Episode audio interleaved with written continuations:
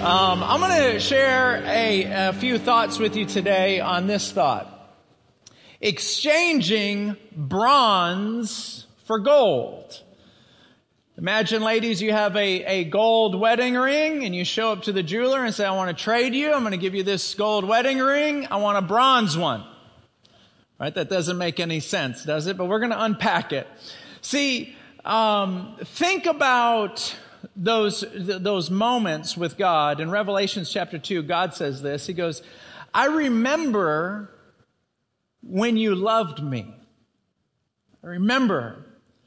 He goes, but, but it's not like that anymore. And at some point, oftentimes we exchange gold for bronze, something sweet with God for something cheap that the world offers, but it's not with intention. It's not on purpose. It just kind of happens without us realizing it. You know, when um, when I first gave my, my life to the Lord, uh, I was a preacher's kid, but I was I was five years old when I did it for real. Uh, I was laying in bed one night, and I'll never forget. Um, when I got put to bed, I'd spend the first 30 or 45 minutes in the bed playing right? Playing with my toys, playing around. And I had this little doll, Curious George. It was my favorite doll. And every single night, we, him and I together, would fight every single doll in my room.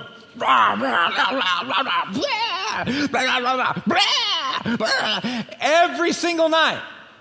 I still have Curious George. He's only got one eye. He's been through battles. In fact, when, uh, when after our honeymoon, my wife came, it was our first time in the bed together and she was getting in and I was like, hold on, George goes here. True story. Um, but our, as a kid, 45 minutes into it, I was just doing my routine, then I'll, I'll fall asleep. But I remember having this moment of, of revelation where everything my dad had told me, all of a sudden it became real. Yeah. And, and now I'm going to put it in scriptural words. I'm going to put it in a scripture, but as a five year old, I didn't think this way. But as in scripture, in, in Romans chapter 3, verse 25, it says that God presented Jesus as the sacrifice for our sin. And we must believe, in order to be right with God, we must believe that Jesus presented himself as a sacrifice for our sin with the shedding of his blood. And as a five year old, I didn't know that scripture. But it just, I just knew, I was just, I started crying. I started crying in my bed. I had tears going to my ears. And, and I remember telling God, I want to give you something to say thank you. And I said, But I don't, there's nothing in this room that I own. And I knew that because my dad reminded me often. He's like, You own nothing. You have brought nothing to this family. Nothing. I own it all and I'm letting you use it. And so if you don't let your brothers play with you, I'm going to take it away. I'm like, okay. So I'm telling the Lord, I don't own anything. I don't have anything to say thank you. But I'm going to give you me. I'm going to give you me for the rest of my life. I'm going to give you me. See, some of you know very well that moment. Raise your hand if you remember that moment that you, that you gave God your life. And then all of a sudden, there's this digression. We go from being super excited about the things of God, passionate about the things of God. And then all of a sudden, your first prayer doesn't get answered. I remember the first time God didn't answer my prayer. It, it, may not have been the first time, it's just the first time that I remember. I'm 40 years old, it's the first one I remember. Uh, I didn't grow up in an affluent household or neighborhood. I grew up on the east side of Houston, and I was embarrassed to bring my friends to the house. And my, my mom and dad put an offering on this house around the corner, and it was a brick house. And I went there in the middle of the day. I rode my bike over there and I laid my hands on the bricks and I said, Dear God, please let us get this house. Well, I was only nine or 10 years old. My dad didn't let me know what was going on, but I know we didn't get the house. We never moved in. And that was the beginning. Oh, wow, God says no sometimes. And then there's other times where he said no. Lana, many of you that have been to church here for a long time know the story I'm about to tell. 31 years old in our church, single mother, precious daughter named Hallie, 12 years old. She gets lung cancer. She's never smoked a cigarette in her life. And I begged God, please, not her. She died. So when you get these list of moments where you didn't get what you want, and all of a sudden your passion goes from, I will give you me to, wow. And then what ends up happening is you just start going through the motions now.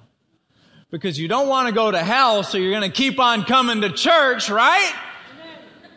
But the passion level, it's like somebody put a wet blanket over the passion, and then there's certain prayers you don't even want to pray anymore because you don't want to be disappointed, so don't even ask.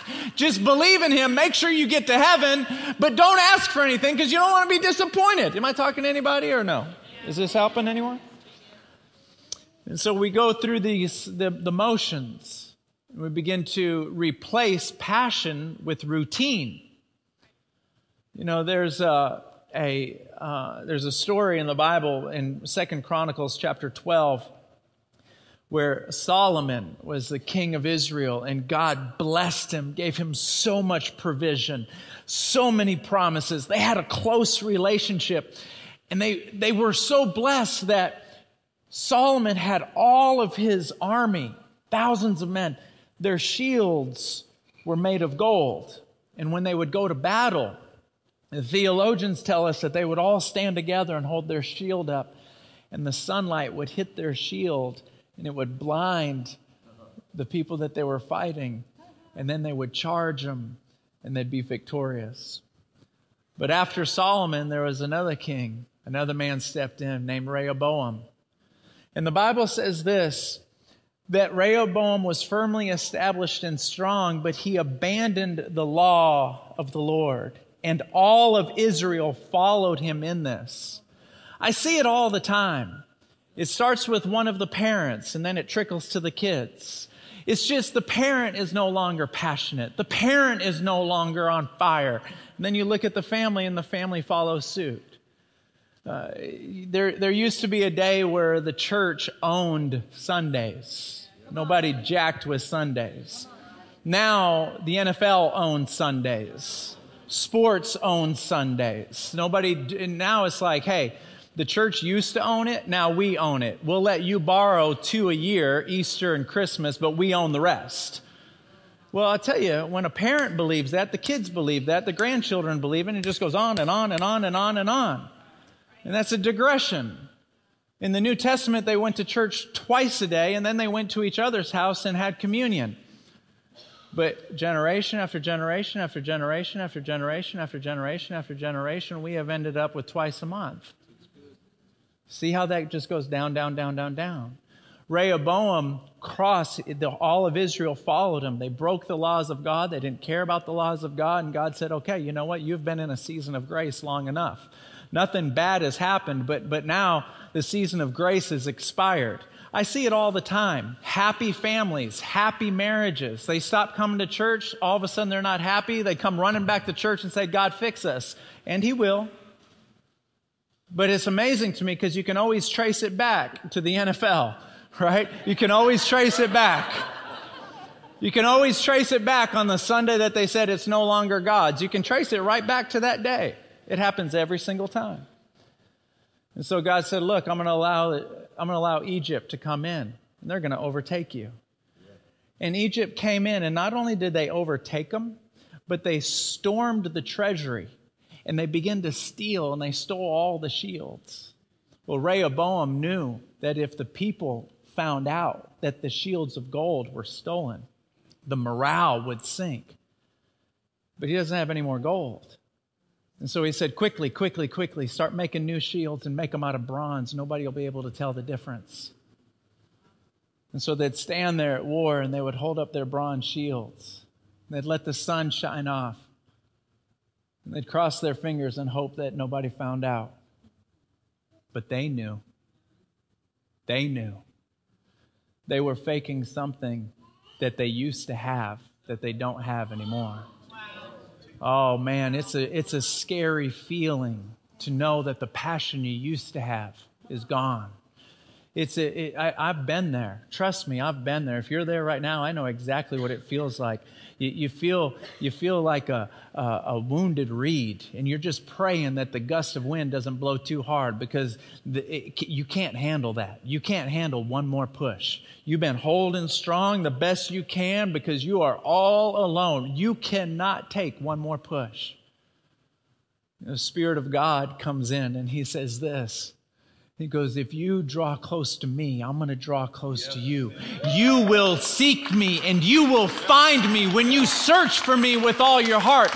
We don't have to replace a relationship with God. We don't have to substitute a shield of gold for a shield of bronze. We don't have to. We just have to have enough grit.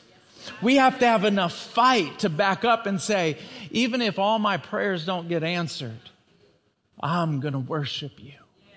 I'm going to worship you, God. That's an attitude that makes hell tremble and heaven stand at attention. That's, that's for the few and far between. You know, I'll, I'll, I'll share this last thought with you before I, I, share my closing thought. You know, for those of you that have ever heard me speak before, I got seven closes before actually close. Yosemite National Park had a, uh, a spectacle that was annual. It was called the Firefall. Um, and what they would do is, is they would plow all the dead trees to the edge of this waterfall once a year. Push them, all the trees, all the limbs that died, once a year, they'd push them to the edge of this waterfall and everyone knew if you if you like Yellowstone and people that follow those parks, Yellowstone and Yosemite, and enjoy the outdoors, they all knew that this was a big event. And so they'd show up once a year for the firefall, and they'd light it on fire, and they'd push. Let me show you a picture of it.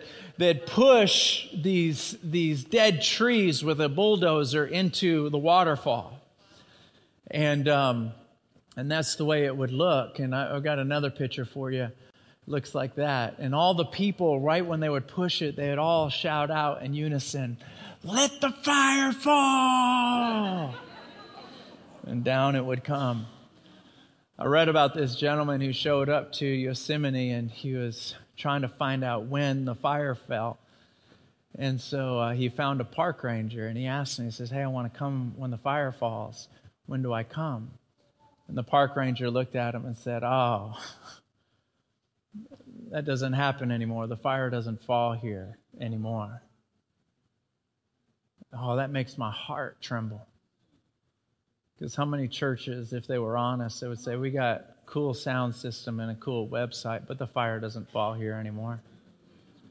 I show up to church once a month, but there's no fire in my bones. There's no lightning in my veins. I just want to tell you, you are always as close to God as you want to be. That's right. Amen. You are always a whisper away from being intimate with the Creator of the world. I know that first word getting out of your mouth, it just seems like it's so hard to get out. But that one word, bang, it just breaks the dam. You know, this is the last time I'm going to warn you on this because he's coming next weekend, but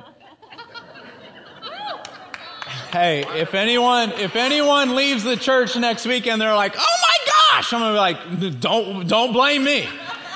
I warned you for three weeks. Warned you for three weeks. Um, I have a friend of mine. He's got a prophetic anointing, and I pursue him, and I have a, a, weekly or a biweekly meeting with him. And he got on the phone with me last week, and he says, "Hey, look, I don't know um, what you guys have to do to have a guest speaker. I don't know if you have to run it by a church board or what, but um, I had a dream that Randy Clark came to your church, and I'd like for you to pray about him coming because when he came, something awesome happened. And I said, Well, um, oddly enough, he's coming in like 14 days. We've already bought the plane ticket, we've booked the hotel, he's coming. And he goes, Wow, because that's going to be a special weekend. On on Saturday night, on Saturday night at six o'clock and Sunday night at six o'clock, we've told him you can do whatever you want to do, do whatever you want to do. And when he shows up, people get healed. The fire falls. People cry. People get emotional. And if that kind of freaks you out, I'm just going to say it. Please don't come. Please don't come. Come Sunday morning. Come Sunday morning. You'll hear him speak. He's going to give a great message. It's going to encourage you. It's going to motivate you. But he's going to be on a clock. We got a next service. He cannot flex. But Saturday night and Sunday night, you have been warned. Okay?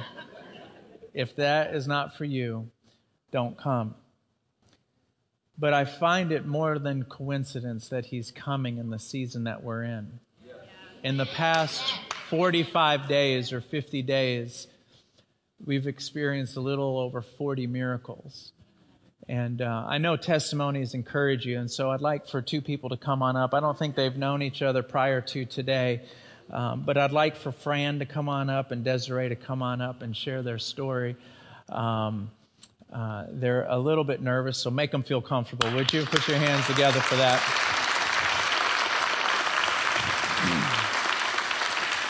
All right, Fran, hold it real close to your mouth and, and uh, tell everybody your story. Come close to me. Hi, my name is Franz. Um, uh, one day um, I woke up with a chest pain, like a rib pain here, and uh, asked my wife, since I'm, I'm, married to a therapist, hey, I said, hey, hon, um, I have pain here. And she said, just take an aspirin, but stubborn me, I, I didn't you know, take the aspirin. I said, uh, I'm just going to macho, macho this through, through the week but it was bothering me this area like four or five days. So every Sunday, pretty much, I usher at 11 o'clock service. So when Pastor Frankie said, um, if you need prayers or healing, come to the stage. Anybody could help you. So I said, no, I'm shy. I'm not going to go. But all of a sudden, he said, I could. He said he could feel something like I need the person to come on the stage who has a rib pain. And it was like, oh my God, that's me. So I was like, oh my God, he's calling me. So I went to the stage, but I was shy again, so I back off. So when he got off the stage, I caught him off guard. I said, Pastor Frankie, I'm the guy that you called for the stage for the rib pain. I said, um, can you pray for me? He said, sure, sure. He prayed. So he, he held me like this, and he touched my rib pain in the right. And I felt warm, and I was lost for a few minutes. And then he said, you know, he went outside the building and I went home. You know, when I got home, all of a sudden I feel better. So I said, thank the Lord. I was really healed. You know, I took leap of faith. And I said, thank you, thank you so much. Uh, so I said, you know, I'm going to tell Pastor Frankie. So after a week in the parking lot, I saw him. I caught, caught him off guard. I said, Pastor Frankie, sorry I caught you off guard, but you know, man, I really appreciate for praying for me. The Holy Spirit came through you. God helped me through you. And I told him you're the real thing. And God is real. And I said, you know, thank you so much. And he said, Are you ready to come on stage? Said, yeah, I'm sure, sure. But God is real. And, and Pastor Frankie helped me so much. I just want to share it with you guys. I hope that encourages you. Thank you. That's right um, I have two physical healings that have happened. December, uh, Pastor Frankie called someone for elbow pain and uh, came up and he prayed with me, and uh, it took a little bit, uh, but it's it had lessened and lessened as time went on, and now there's absolutely no pain. Um, about three weeks ago, during the Sunday service, he was very, very specific, and um, he said someone with shoulder pain in their right shoulder. And I wasn't going to come up.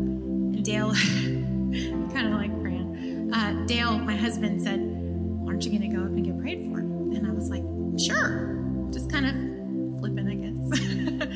and uh, so he, Dale came up with me, and Pastor Frankie came over, and uh, I told him, it's, my, my, I'm going with the right shoulder pain. And I told him exactly where it was in the middle, underneath my shoulder blade. And he said, That is exactly that's where I saw it. And um, so he laid his hands on me, prayed, prayed three times. After the second time, uh, he started talking with me, and Dale moved his hand off my back, and he was just standing behind praying uh, silently. And um, Pastor Frankie said, "Okay, I'm going to pray for you again." And uh, I remember he said, "Don't pray. Listen to what I'm saying. Listen to what I'm praying for you." And I'm okay. and so, the beginning of the third prayer, Dale put his hand back on on my back, and I didn't know until he left, but he said, "Desiree, your back was on fire. It was just hot to the touch." And as soon as Pastor Frankie started praying that third time, I just felt like a release, just like a kind of release in that area. And I'm walking in healing. It's amazing. It's beautiful. It's beautiful. It's beautiful. Yeah, I'll be there.